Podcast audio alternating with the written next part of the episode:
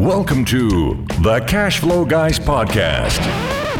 That's right, ladies and gentlemen. You heard the man. This is Tyler Sheff. I am the host of the Cash Flow Guys podcast. And by the way, ladies and gentlemen, in case you haven't noticed, in case you haven't got on my email list, which you should be, by the way, why aren't you? We are rated in the top five of all real estate podcasts in the country, which means you're in the right spot. I have a guest for you that's going to blow your doors off. He's a lot of fun, but we're also going to talk about some stuff that's not fun. And honestly, guys, we all know nobody wants to get sued, but let's face it, if you're playing in real estate, you're eventually going to get sued. It's only a matter of time. I mean, I get threatened with lawsuits every hour having properties in South Memphis. It happens, right? Everybody's a victim. People want to slip and fall. People want to take advantage of you. People don't want to pay their bills. They don't want to pay their rent, or those scumbag wholesalers want to run off with your money, or the unscrupulous real estate agents want to do things they're not supposed to do, or God forbid, you hold seller financing for somebody, and they decide they just can't pay the bill anymore because maybe you sold it to them for too much money. And we're going to solve some of those issues today. When the people, when bad boys, bad boys, what you're going to do comes hunting for you. We're going to prepare you for those type of situations. And my guest is probably listening to this cringing right now, going, "Oh man, he's gonna. It's just too much. I, you know, I'm not Superman. This isn't like a, a cape of protection." But let me introduce to you Scott Smith,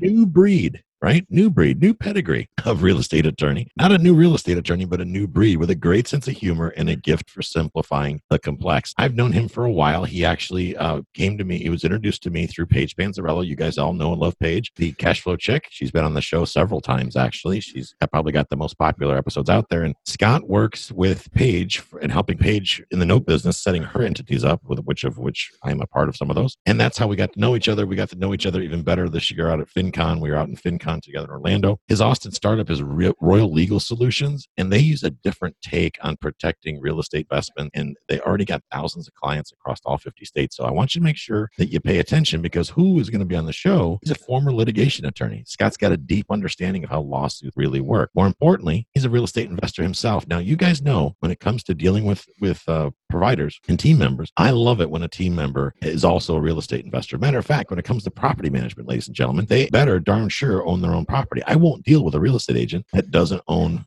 rental property. I won't deal with a mortgage broker doesn't own rental property. Although not every one of my attorneys owns property, this one does, and that excites me. So he's got properties in over 10 states. We'll probably talk briefly about that. And now he's going to share his information with the world. He's committed to helping other real estate investors protect their futures. Get ready to take your game to the next level. Scott, welcome to the show. Tyler, it is phenomenal to be here today. I'm so excited to share with you and the audience um, here about what are the game changing ways that we can really look at asset protection in a new light that simplifies our lives, uh, makes us be secure that with our with our futures to know that what we're building now is going to be able to last and be invulnerable to, to threats from lawsuits and other things that can happen to us. Um, and really just help people move from uh, avoiding a situation that happened to somebody I knew where they, you know, they had property in their own name. He had over $3 million in assets and he had insurance in place and he thought that he was protected with his insurance policy. And one lawsuit had him losing over $3 million of his real estate. And just in a blink of an eye, it vanished from him. And he could have solved that really easily and simply if he would have just been proactive. And that's really the name of the game of what, of what we do is that the law protects the proactive investor. And um, today during this episode, I'm going to be opening up the kimono and showing you guys the ins and outs and the details of how this stuff works and why it works works. Uh, I can't wait to tell you more about it. That's exciting. Now, I'm going to give a shout out to my CPA, Charles Shapiro. And, and Charles is not a believer in necessarily asset protection. He's a believer in insurance, which always makes me cringe. I'm like, Charles, someday you're going to get sued beyond the limits of your insurance. And then what are you going to do?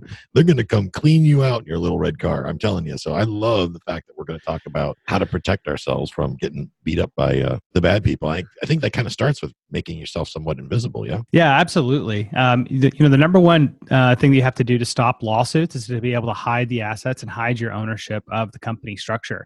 If you don't look like you own things, all of a sudden you find that lawsuits just don't get filed because lawsuits are a business with attorneys getting paid on commission for things that you know they win. Um, and so if it looks like you're not a good target for it because all of your assets are hidden from the public record, making yourself legally invisible is the number one thing you need to do because when you look like you don't own assets and they can't find them when they're looking to sue you, all of a sudden you find that lawsuits just don't get filed. I mean, think about it. You're only really going to sue people if you think that they have something uh, that you can take from them, right? Yep. So what we do is we make it where you look now like you're somebody that doesn't own anything. You qualify for food stamps, and people that look like they qualify for food stamps, you know, just don't get sued. I like that a lot, and you're absolutely right. I mean, I you know having some of the properties I have are in some sketchy areas, let's say, and, and you know, lesson learned. I won't do that again. But I've heard that. I mean, when, when we hear from back from the tenants, they're they're I know you're you're a rich man. I'm going to clean you out and take everything you got. It's like, really? How do you know I'm a rich guy? Uh, I'm just poor guy in a broken down pickup truck. Exactly right. And what we're really looking at is not necessarily just that tenant, right? We're looking at every single attorney that that tenant or anybody else um, that you got into like a, a car accident, that would exceed the limits of liability in your car insurance policy. Um, all of those people are all going to go to an attorney. And the first thing those attorneys are going to do is start running public record searches, right? Through DataTree and other some of these private investigator softwares that we used to help expose our own clients' vulnerabilities to make sure they're fully protected. And what they find when they do that is all of a sudden you don't come up owning anything, right? So the attorney's best information before that attorney decides to take a case on contingency means that they're risking everything to get paid a commission right. is to find out that what you have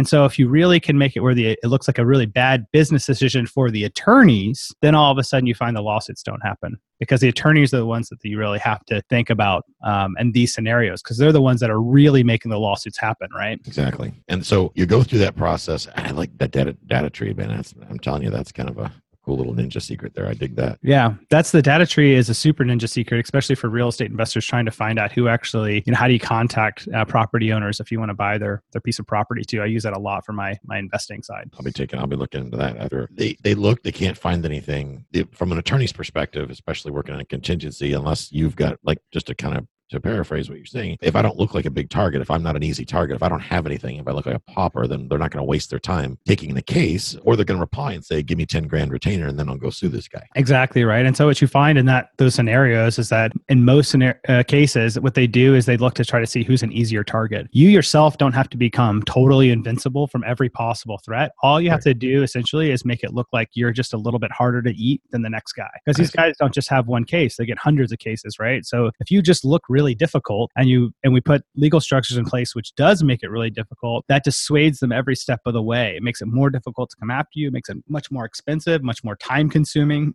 make sure that they only get paid out after a very long period of time that they'd have to fight you for years. All of these things make them go like, nope, I'm not going to go after that guy. I'm going after this other person who has all the properties and all of their money in their personal name. They just have an insurance policy in place. I think I can file a claim that's related to fraud so we can get around that insurance policy, put a lot of uh, leverage over them and threaten them so that way they have to come to the table with a big settlement because if they don't, then we're going to take them for everything they own. And I think that's what a lot of CPAs and other people don't really understand is that it's not not asset protection or insurance. You really need both. They actually right. protect you from different kinds of risk. Um, and, and one thing the clients always ask me, I say, well, my CPA says this or that or whatever. And I'm like, that's great. When you have a lawsuit against you, who are you going to come to to help you? Exactly. Is that going to be your CPA that's going to come defend you in court? Because because uh, it does happen, right? Just because you have insurance doesn't mean you don't end up being an ancillary lawsuit. I don't really, I really understand what CPAs and other people are saying when they say that. I know that when I have a really big bill, like you know, a payout to a to a, a, a plaintiff, or that's yeah. tax deductible. So my CPA would come in for that part anyway and say, "Hey, is that a, is that a tax write off? I just had to give this guy three million dollars I don't have. Is that a tax?" Yeah, yeah perfect. Thank you for helping me get that huge tax write off. Right. right. Can yeah. we appreciate that somehow? yeah. yeah. yeah, it really is the case, you know, and, and, it's really funny because you you know you get I, I hear a lot of this online, right? And it's about like, what should I do? The insurance? Should I do asset protection with it? Um, and and the reality is is that you want insurance in place, you know, because insurance is going to protect you against the 80% of bad things that happen. It gets rid of the really nuisance lawsuits, and insurance companies are great at doing that. But what you find is that whenever, anytime there's a big claim, you know, like grandma falls through the stairs on one of your properties, right? Now she's permanently disabled. All of a sudden, the insurance company um, can deny coverage and they'll say that it's gross negligence, which really just means an accident that you should have known could have happened. Right? right? I don't even know what that really means, but that's what that that's what they say, right? That's the case. It would be an accident. yeah, right. It's like you should have known that accident was happening. It's like, yeah, but how could I have? Because it's an accident, you know. Um, but anyway, that's what they say, and then they don't have to pay you, and then you have to defend yourself from a lawsuit from grandma and then you have to turn around and sue your own insurance company while you're paying for everything out of pocket like the full time right? With asset protection in place you're never in that kind of position because your worst case scenario is that you're going to lose very little and your maximum you would lose from a lawsuit like that is just that one property. They couldn't touch all of your other assets and they couldn't touch any of your other properties if it's properly structured. So okay for the anonymity piece are you strictly using like one particular strategy? Are you using like maybe land trust and a version of corporations or, or is it is it different for different people? Yeah, so I like to use uh, land trust for all of my anonymity um, that applies at the property level. And Right. the reason why is actually threefold. One is that you can ti take the trust, create it. It's a private document. Nobody knows who the beneficiaries or the owner of the trust. So now it's anonymous there. Anything that relates to the trust all comes back to an, a law firm and a law office. So now the ownership is all protected by attorney client privilege. And when you transfer the property from your personal name or um, an LLC into the land trust, uh, you get to avoid the due on sale clause because uh, banks generally don't review any type of transfer to a land trust because of all of the rules that pertain to estate planning purposes. So they just don't review them at all. I've never had a client in over five years that transferred a property to a land trust get a letter from a bank around due on sale clause or any issue associated with that. So it's really the best possible way to transfer the asset uh, to be able to create the anonymity. But anonymity is really the first step. That's a very important step. Um, but with just the land trust alone, you don't actually have any real protection. You only Right. have anonymity. You need to combine the land trust with an LLC structure, or even better, a series LLC structure, or if you're in California, a Delaware statutory trust to create the anonymity and the asset protection, which makes it where you're not only anonymous, but if anybody sues you, they can't get to any of your assets. Okay. Now you mentioned in California, Delaware Statutory Trust, which I know since Paige is based in California, and the business in which the entities that we buy notes in are all California-based entities. Not to give give too much information on that as far as our specifics, but why is it a, statutory trust for California versus series LLC everywhere else? What's the difference there? Because I know a lot of my listeners come from California. Yeah, so um, with series LLCs and DSTs, so series LLCs are great for the 49 states um, because what uh, what both of these structures allow you to do is to create one parent, either a series LLC or a DST, and each one of those can create an infinite number of what we call child series. They're private documents; they're free to create. You can create them on your own desktop, but each one works just like it's its own company, just like it's its own LLC. So for that works great for the other 49 states with the series LLC. Right. Um, but with the DST is, is for California because uh, we want to avoid franchise taxes. Right, that's the big hit for California investors. Is that if they are California resident, no matter where you own an LLC inside of the United States, you're subject to an $800 per year uh, franchise tax. If you just look at the FTB rules, and I have opinion letters with the firm that spells all this out more clearly because I've had to have this fight with a number of attorneys across the country. Um, but uh, if you use a DST, you get even better asset protection than the Series LLC, and you get to avoid all the franchise taxes, and you get to compartmentalize every single asset. So if there's a lawsuit against one, it can't go after any of the others. You get to create the anonymity that you're looking for. You get to run everything through one bank account. You know, there's one tax return. Um, there's one set of books that you get to keep, and you just tag the money that belongs to each individual property in your QuickBooks. Um, you know, as this much money belongs to property A, this income and expenses belongs to property B, C, D, et cetera. It's very streamlined and very cost effective, um, especially for the uh, for the California investor that owns two plus properties. So I want that brings another question. You've got this this uh, Delaware statutory Delaware I don't know why I can't say it Delaware statutory trust. Say that five times fast. Yeah. Uh, but you have that and you like you said you run one bank account and you tag the expenses. So let's say I've got apartment A and apartment B, two different properties, two different states, but I'm commingling the, I'm putting the funds in in the same account and I'm tagging the funds as you said individually. Now I get sued. Apartment B, I get sued and and they come after me. They can't leverage that bank account with this structure. Yeah. So what happens is, is when you're talking about legal commingling, which is, is I think what we're hinting at here, Right. is what we're really talking about is is can we know which money belongs to which entity? Right? Right. And that's what the court's really trying to say. If you can't tell us that or show us that you have documentation to prove it, um, then we're going to say those are legal commingled. You're really treating it as one entity, right? Right. However, I, bank accounts are some evidence, but the best evidence that we can find is actually what the accounting records themselves are. That's going to show every dollar in and how you attributed it to each entity. So think of this in um, a different context, and it becomes a lot easier, I think, to to grab a hold of the power of this. If I try to sue a property manager that has, say, 50 properties and 50 clients underneath them, right? Right. When I sue them and I say, well, actually, I want to take all that money in your bank account. Well, they have one account, right? Right. That it, but it's actually not any of their money. It belongs to all of these different people and they can prove it. How do they prove it? It's with the accounting record. And that's how they show that none of it's their money, right? It's the same thing in this context. You can have one bank account as long as you have um, your accounting records reflect the money and ex- the income and expenses that belong to each individual property. Um, some people don't feel comfortable with that, right? And they say, well, I don't really want to have one bank account. I want to have one bank account for each individual property. Cool, you can do that. It just adds a little bit more of complexity to your life, right? And so what I'm all about is saying, how can we streamline things to give you all the benefits and none of the work? And how would we do that, right? Um, but of course, we can always build in all these other pieces for you know for anybody that's like, well, I just I just feel more comfortable that way. Fine, yeah, we I'm happy to do that. Let's let's do something you're going to feel comfortable with. At the end of the day, this is about creating peace of mind for you and consistency, so that way you don't have to worry about this stuff. You can just focus on investing and living your life. Well, I think that the way the more you understand what what's being set up for you as a client from a client's perspective from my chair the more i understand it like this like i do now with this show the better i can stick with the program so to speak. Yeah 100% and, th- and that's what we're all about. Um, we take every client that comes in we have a consultation with them. We, we spend an hour with them to walk them through what's their exact scenario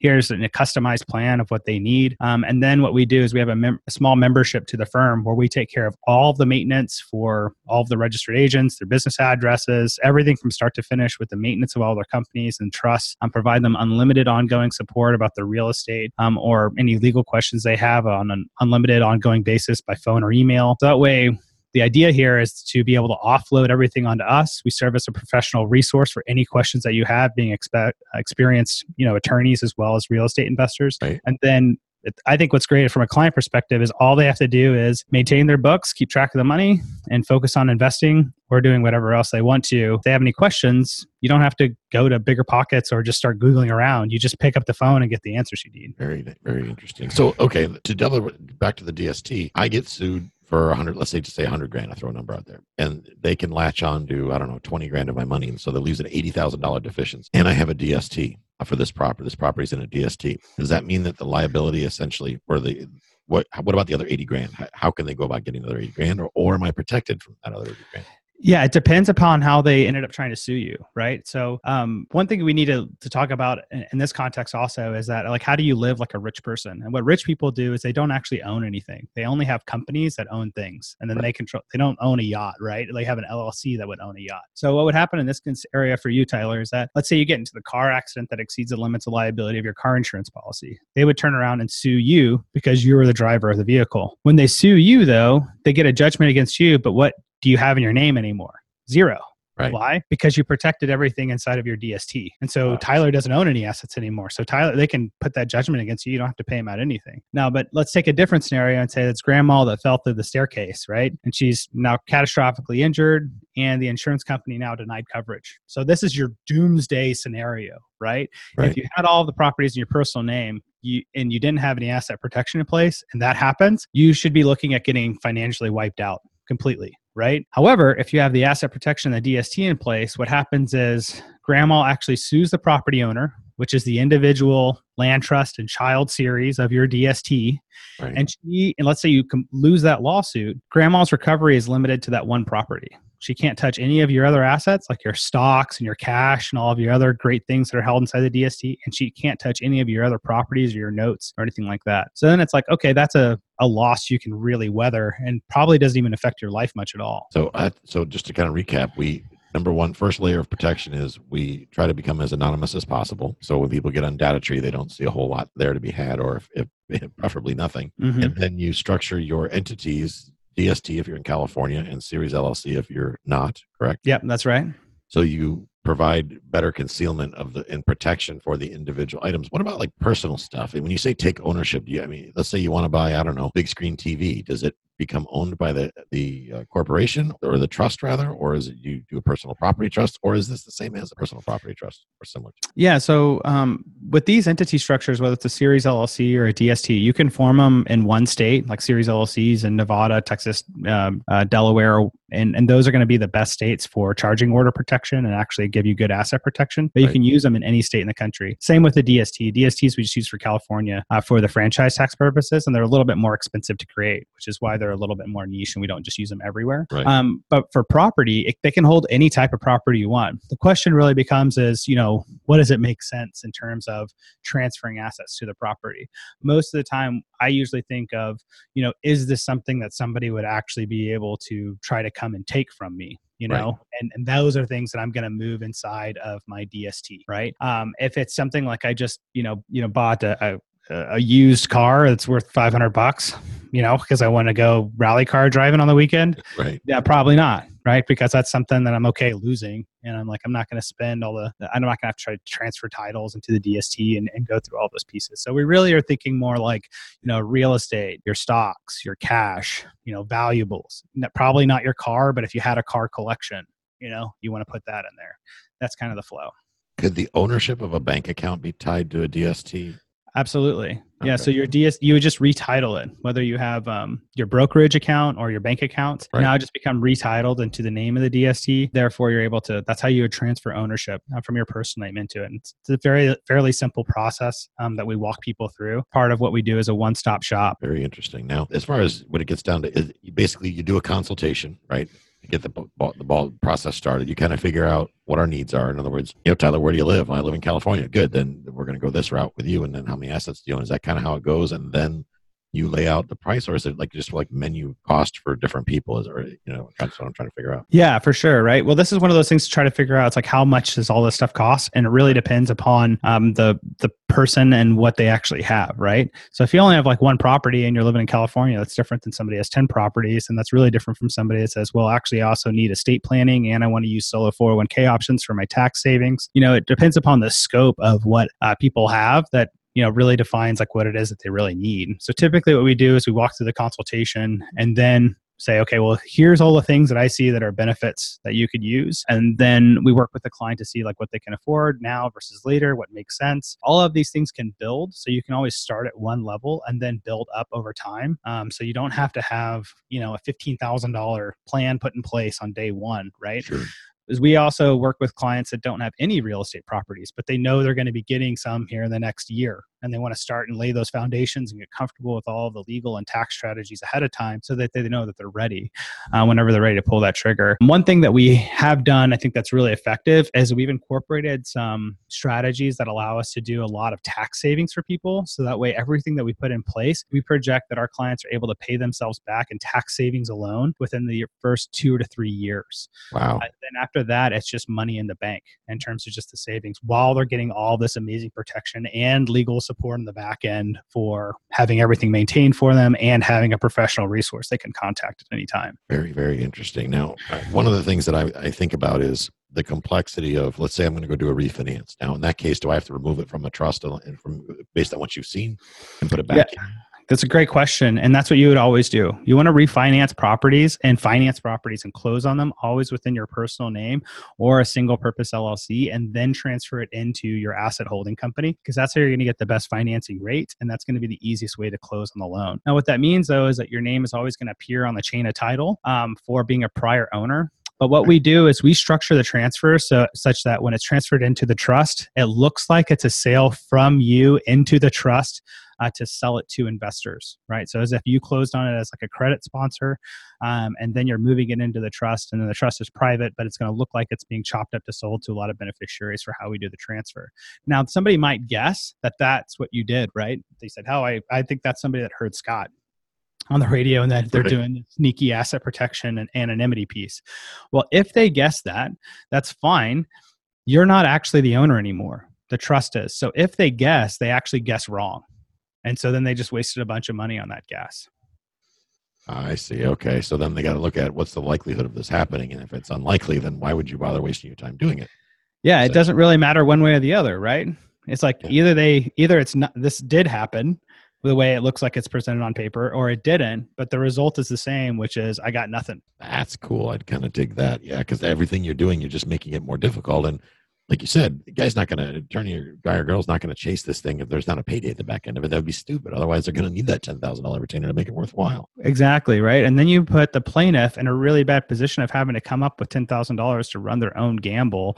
And remember, it's not just ever $10,000 with an attorney's, right? It's usually $10,000 to start and it's unlimited how much it could be. So most people are like, eh, I don't ever want to, I don't want to get into that game where I just start shelling out bucks with no end. You know, that's not the typical client you run into into. So you just have to really fight off these attorneys, these sharky attorneys that are out there that you see on TV and radio and whatnot that are just hungry for lawsuits. And one thing a lot of people don't know too is that we're um, is that during economic downtimes, lawsuits actually spike because people have less economic opportunity, right? Right. They're struggling, right? Right. So what do they do? They find ways to take money from other people. And so, in every time period that we ever have economic downturn, litigation skyrockets. Also, attorneys aren't making as much money doing all the other things that they used to do while the attorney was strong. So, what do they do? They turn to litigation to be able to take it from other people. So, if you think that there's an economic downturn that's coming around the corner, like a lot of people do, having the structures set up now are going to be things that are going to protect you at that point when things could start looking really bad. And what makes me kind of cringe, Scott, and I'm sure it does you too, or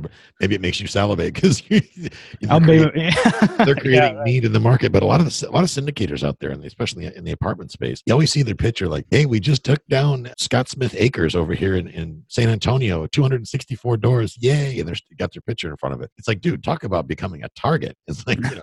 Congrats that you took down the building, but maybe you shouldn't get so exacting with your things. And I, what's interesting about this is that people ask me constantly, and it's all I keep it a mystery on purpose. Tyler, how many doors do you have? Nobody will ever know except for my legal team. That's it. And my wife. That's about it. You know, everybody wants to know what you got. Scott, how many cars do you have and how many Harleys and how many investment properties do you have and what's their addresses? I mean, I've had people actually ask me all this stuff, insisting on it to see if I'm qualified to be a, somebody that teaches other people real estate, right? It's like, I get why they're asking it, but guys, there's no way in hell you're ever going to get that information out of me. It's not going to happen. I'm not going to make it easier for you. Yeah, honestly, like that that type of information, what you really should be looking for in professionals that you work with are you know people that have an experience working with others, that have a, a community around them that proves a track record of the success of the people, other people that they help. Right. So I think that's what people would be much more um, targeted to say. Like, should Tyler be teaching me about real estate investing? Should really look and say, well, how many people does Tyler help, and how many people can I find that really rave about him and how they've helped him? Much more than whether Tyler's a good investor, because whether Tyler's a good investor doesn't really mean that he can teach others how to do it, right? So really, I need to find like who are his students, and that I think the same thing also applies when I hire professionals um, that help me on a daily basis with CPAs and attorneys on deals that I get involved with, because I don't do my own legal work for a lot of the deals that I do. I just don't have the time because I'm so focused on helping my clients. Um, and I look for people that are in the same business I'm in. And if you're in the same business I am and you're a professional in it, then it's kind of like being exactly what you described with with being a property manager who's also a real estate investor. They know the ins and outs, the nitty gritty details, and how the things actually work in practice, not just in theory. Um, and I think you, people should look for that in professionals as well as when they're trying to vet you, Tyler, on, Exactly. what do you do. Exactly. So getting back to the the the getting started part. They come to you, they get the interview, the, the, you know, you sit down, you figure out what's next. What's the turnaround time from there? Is this like a well? And I got, I, I get that it's an it depends, right? If they've got yeah. seven thousand doors and 15 states, it's going to be one situation versus other. But theoretically, ah, from the time somebody says, okay, I'm in, to the point to where you can say, okay, now you can sleep at night, what does that generally look like? Is that a couple months or is that a few years or, or what's that look like? Usually about four to six weeks. Okay. That's what it takes. And we can turn somebody around that says that's totally wide open, has all the assets in their own name, nothing in place. They don't have an estate plan. They don't have asset protection put in place. And within six weeks, we can take them, fully form an estate plan, have that estate plan perfectly integrated with their asset holding company. So that way the all of the assets are protected during their life, and it's protected when it passes to their heirs uh, by a living trust structure and avoids the probate process. Transfer all the properties in, um, and at that point, we typically take over and handling all of the maintenance. So in six weeks, you can really offload this to somebody else, have it all done, and not have to ever worry about it again with your estate plan and the asset protection. That's pretty awesome. And what I like about your approach and what you do is that I'm a big believer, and I tell my students this, guys: a, a prescription without a diagnosis is malpractice. Fact.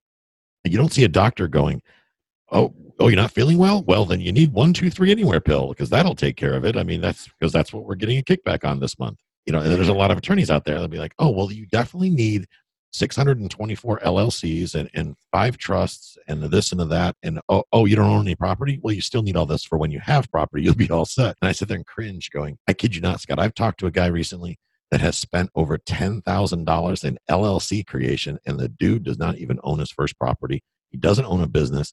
He's just a guy that has a W 2 job making like 75 grand a year, beginning real estate investor. Yeah.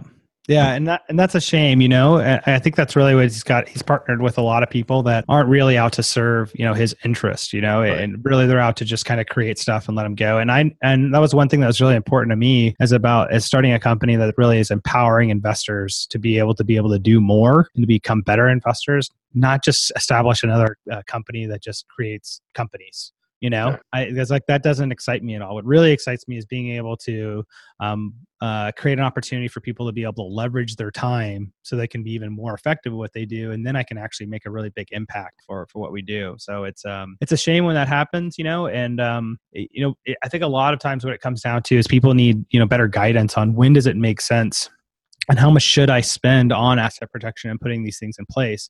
And typically, what I say is if it's under a million dollars, you should only spend about 3%. It's a 3% rule if you're under a million dollars and how much you should be looking to spend um, for your total net assets. So that's if you sold all your properties and you just had a bunch of cash, how much would that be? Take 3% of that and say that should be my budget to spend one time as a one-time cost and that'll last me for the rest of my life once you get over a million dollars i'm typically looking at it saying like a yeah you're about at a one percenter you know Okay. you should probably look to spend about 1%. So once you start looking like you're over a million, 1.5 million, that's when you should start thinking about, you know, covering that last 5% of risk. So if you said, you know, um, L- a series LLC or a DST with all the anonymity in place gets me 95, you know, percent protected Right. and I'm covering 9% there, then it's actually worth another big chunk of money because I have so much money. You know, it's probably worth an extra twenty, thirty thousand dollars to establish an offshore trust. Right. To say that's my real ultimate doomsday button. You know, go at it. Why? Because it's worth a, a one-time cost of you know twenty to thirty thousand dollars to protect one point five million. Right? Always. Yeah, that's a drop in the bucket when you're talking about that kind of change. Now, if you're the guy that's got 10 grand worth of investments, that's a whole different story. No, yeah. If it's ten grand worth of investments, you probably shouldn't do any protection at all. Maybe Right. a land trust. Right? Right. Stick with your five hundred dollar option. Right. right? That's where we look at those rules. Like, you know, 3% for under a million, you know, look at 1% once you get over a million. So uh, my takeaway from that is, guys, there's no boilerplate. And anytime that I hear people going with a boilerplate, I immediately say, well, I would go ahead and get a second opinion, just like going to a doctor. I have them take another peek, have talk to somebody who actually asks questions, just like I teach my my listeners Scott about CPAs. If you're going to a CPA and they're doing all the talking and they're not asking questions, then you got a problem. You need to find a different CPA. Same thing with with legal, in my opinion. Yeah. The, the attorney should be asking questions to garner a good understanding of what's going on with my setup, what I have, what I plan to have, where I'm going, and then you can build a plan. That's where the prescription with the diagnosis comes in. You build a plan that fits Tyler and Jill, not just a plan that fits anybody that rolls through the the, the guru meeting, so to speak. Yeah, absolutely. I think that's really important to have a plan. And you really want, you know, with any professional that you hire, um, you want them to not only be thorough, um, you want them to be in the same, making money the same way that you make money. Um, and then you also want somebody who's also understanding what are the actual the time costs as well as the money costs, right? I think we all have a pretty good understanding of what money costs look like, right? Because that comes right down to our balance sheets, right? Right. Well, what a lot of people I don't think respect enough is how much more of their time they actually can spend and how much the time costs of a lot of the options they choose are, right? So, for example, I'll see um, a lot of providers out there and some of my clients that'll come to me um, that have gone to those people before, and they'll have tons of LLCs that are all over the country. They have all kinds of um, you know yearly fees and, and different paperwork they have to file each every year, sometimes every quarter with some of these LLCs, and it and the time the money cost is it's bigger than what it should be. You know we have more streamlined uh, options that allow them to reduce the overall upfront and yearly fees um, but the really big savings is actually in how much time they have to put into being able to manage the structure. And for me i'm always looking at saying how can i create more time for myself and i'm always looking for those solutions that are more time oriented so i want solutions that are going to be that are going to be streamlined uh, so I would say that it's just like the word to the wise there is don't look at just how much money things cost. Also look at how much of your time it steals and costs you and how much you have to worry about it and maintain it and think about it um, on a monthly, yearly, or quarterly basis. Well, and that, and and you know, it's like sometimes it's. I see this a lot on Facebook and the different social media posts. Is that nobody, people will avoid asking an attorney or a CPA a question, but they will ask any idiot on a Facebook group, and they get 15 different responses. And the worst part is they'll take the advice of the completely unqualified person. Yeah. Yeah. I know guys that do their own LLCs, and they're like, I can do it myself for $120 in the state of Florida. Right. When was the last time you did one? About six years ago. And you've kept up with your your all your documentation mm-hmm. and your T's across, the I's are dotted, your your minutes, your meetings, all that good stuff, right? What do you mean? Okay, that answered my question. So really what you don't have is an entity, buddy, because I'm not an attorney and I guarantee you I could defeat that in court. Yeah. you know, That's how it happens. That's it. It's because a lot of lot for a lot of people they'll say, well, like I can do it on my own, and they're usually pretty confident about that. But they're confident in their in their ability to only have limited knowledge Right. And so they actually just don't know the scope of the full scope of the risks. I know So, a guy yeah. that do- does his own taxes. He's done well. He doesn't do it anymore, but finally, because I finally beat him up bad enough where he stopped doing it. But this idiot goes out and keeps doing his taxes over and over and over again. Racks himself up a hundred grand in tax liens because he doesn't know how to do his taxes. Why? Because he's not a CPA. it's funny. Yeah. Like two years ago, I'm like, so are you just going to go to jail and sit there, or are you going to pull your head out of your ass and hire a CPA? How much does a CPA cost? A couple grand?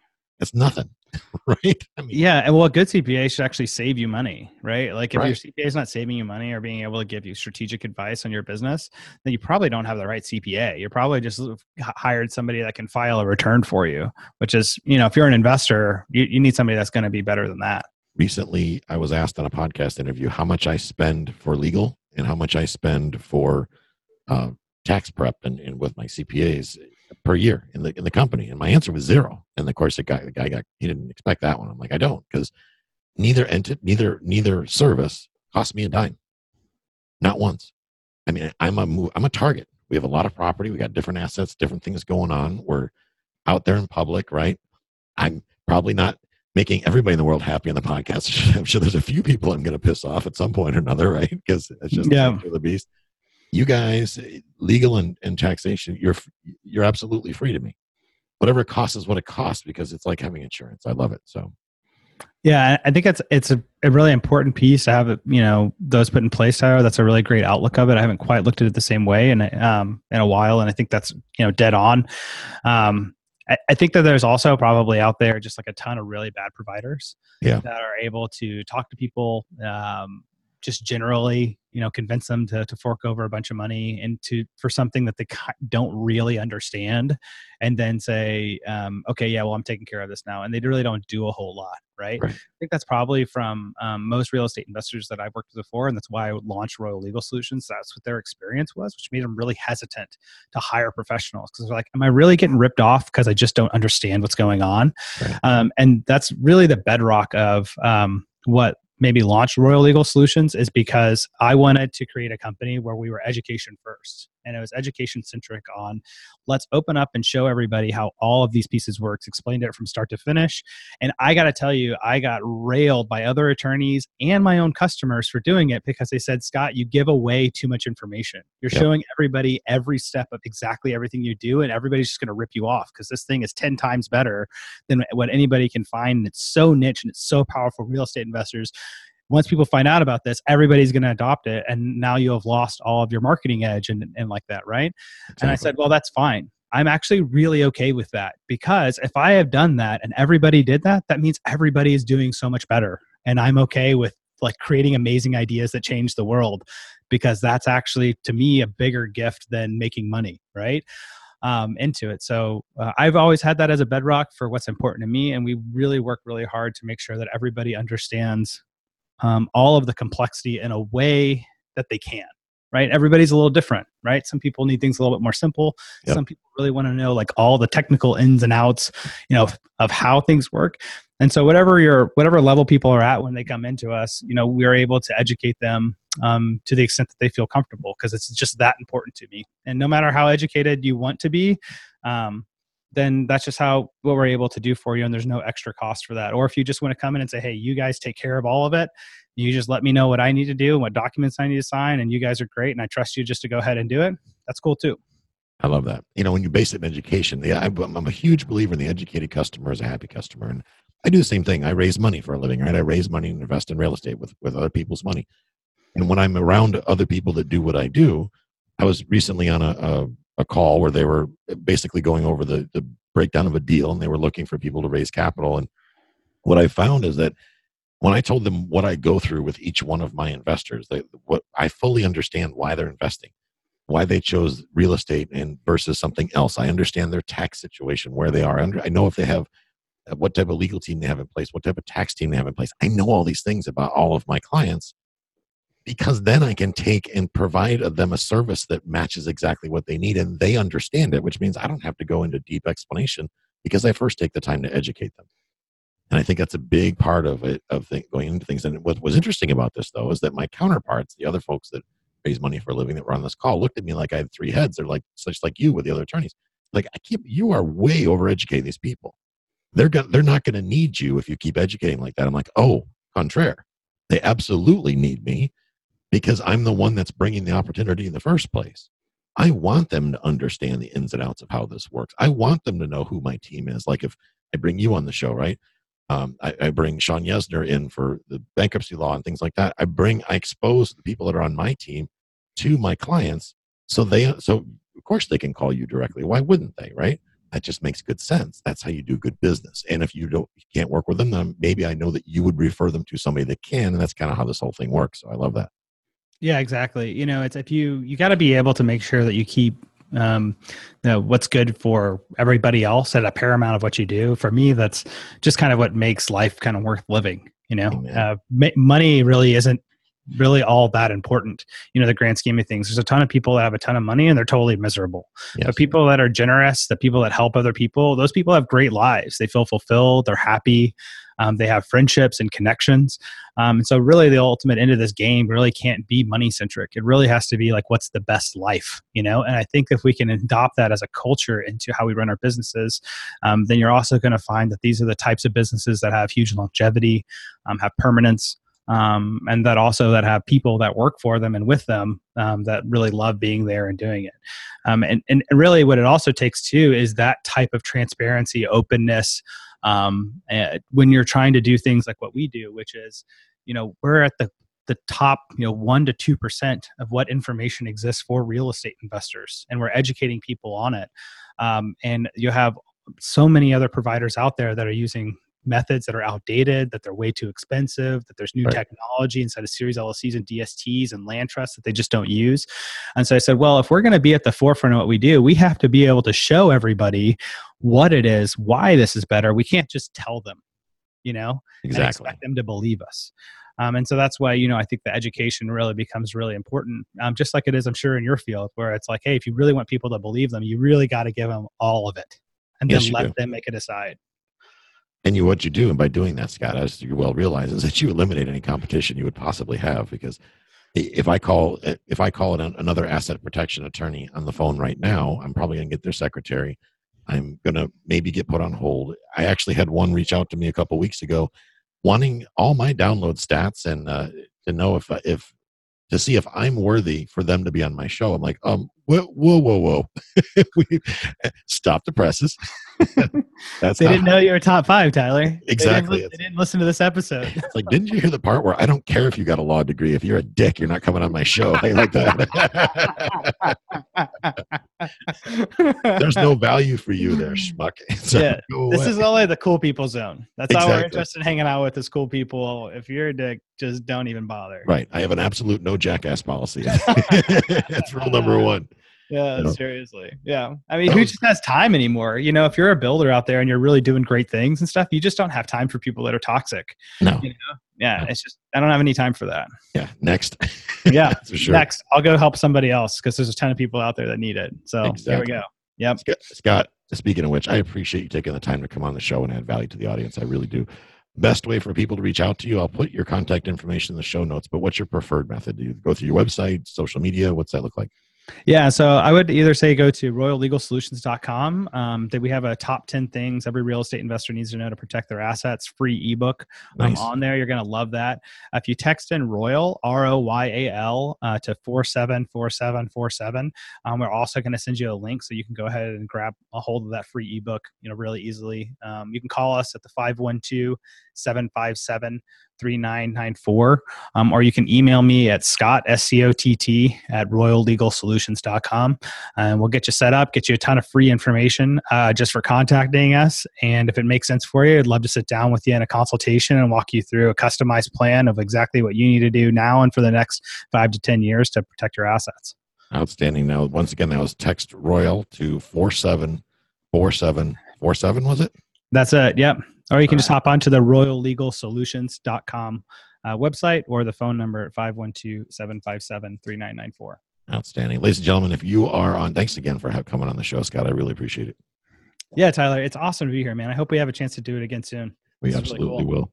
We absolutely will. Ladies and gentlemen, you heard the man. You know how to reach out to him. The information that he just gave you will be in the show notes. If you're driving down the road, good Lord, please focus on the road. You can catch this later. It'll be down in the show notes. Send him a text. Get on the email, send him an email, get on his website, pick up the phone and give him a call. But here's the end of the end of the day, guys. You got to protect yourself, right? If you're not covering your assets, as Josh Dorkin said on uh, BiggerPockets, I think I heard that once or twice. Yeah. Uh, then you can you're going to be left short. And let me tell you, guys, short story. Before I wrap up this episode, I bought my youngest daughter a car for her 16th birthday. Not even 24 hours later, she slammed into somebody because she was texting and driving outside of curfew, and that person had to fly to a heli- by helicopter to the hospital. Guess what? My phone rang about a week later. That was about a 24 hours after I closed on my first fourplex. I did not have asset protection in, in, at that time, and boy, did I that change my whole game. so, again, thank you, Scott, for I appreciate it. Absolutely, Tyler. Love to be here. Thank you. Ladies and gentlemen, that's going to wrap this episode of the Cash Flow Guys podcast. I hope you found benefit in this. I hope, more importantly, that you take action. It is about taking action that's going to get you financially free. Speaking of which, the Mailbox Money Mastermind group coaching is open, right? It is open. Go to mailboxmoneycoach.com. That's mailboxmoneycoach.com. Jill and I, my lovely wife, are going to coach you through the process, getting your money right, first of all, getting your mindset right, teaching you the networking, the marketing, how to structure deals, how to negotiate. We were doing one of the inner circle calls last night with folks going through some advanced negotiating skills that help people get properties under contract, number one, but more importantly, to the closing table so that mailbox money can show up in your mailbox every month. Thanks a lot for coming out, guys. We appreciate it. We'll catch up with you next week. This concludes today's episode. You don't have to wait till the next episode to learn to earn. Head over to cashflowguys.com and contact Tyler and his team for more powerful tips and ideas so you can start generating multiple streams of income and escape the rat race.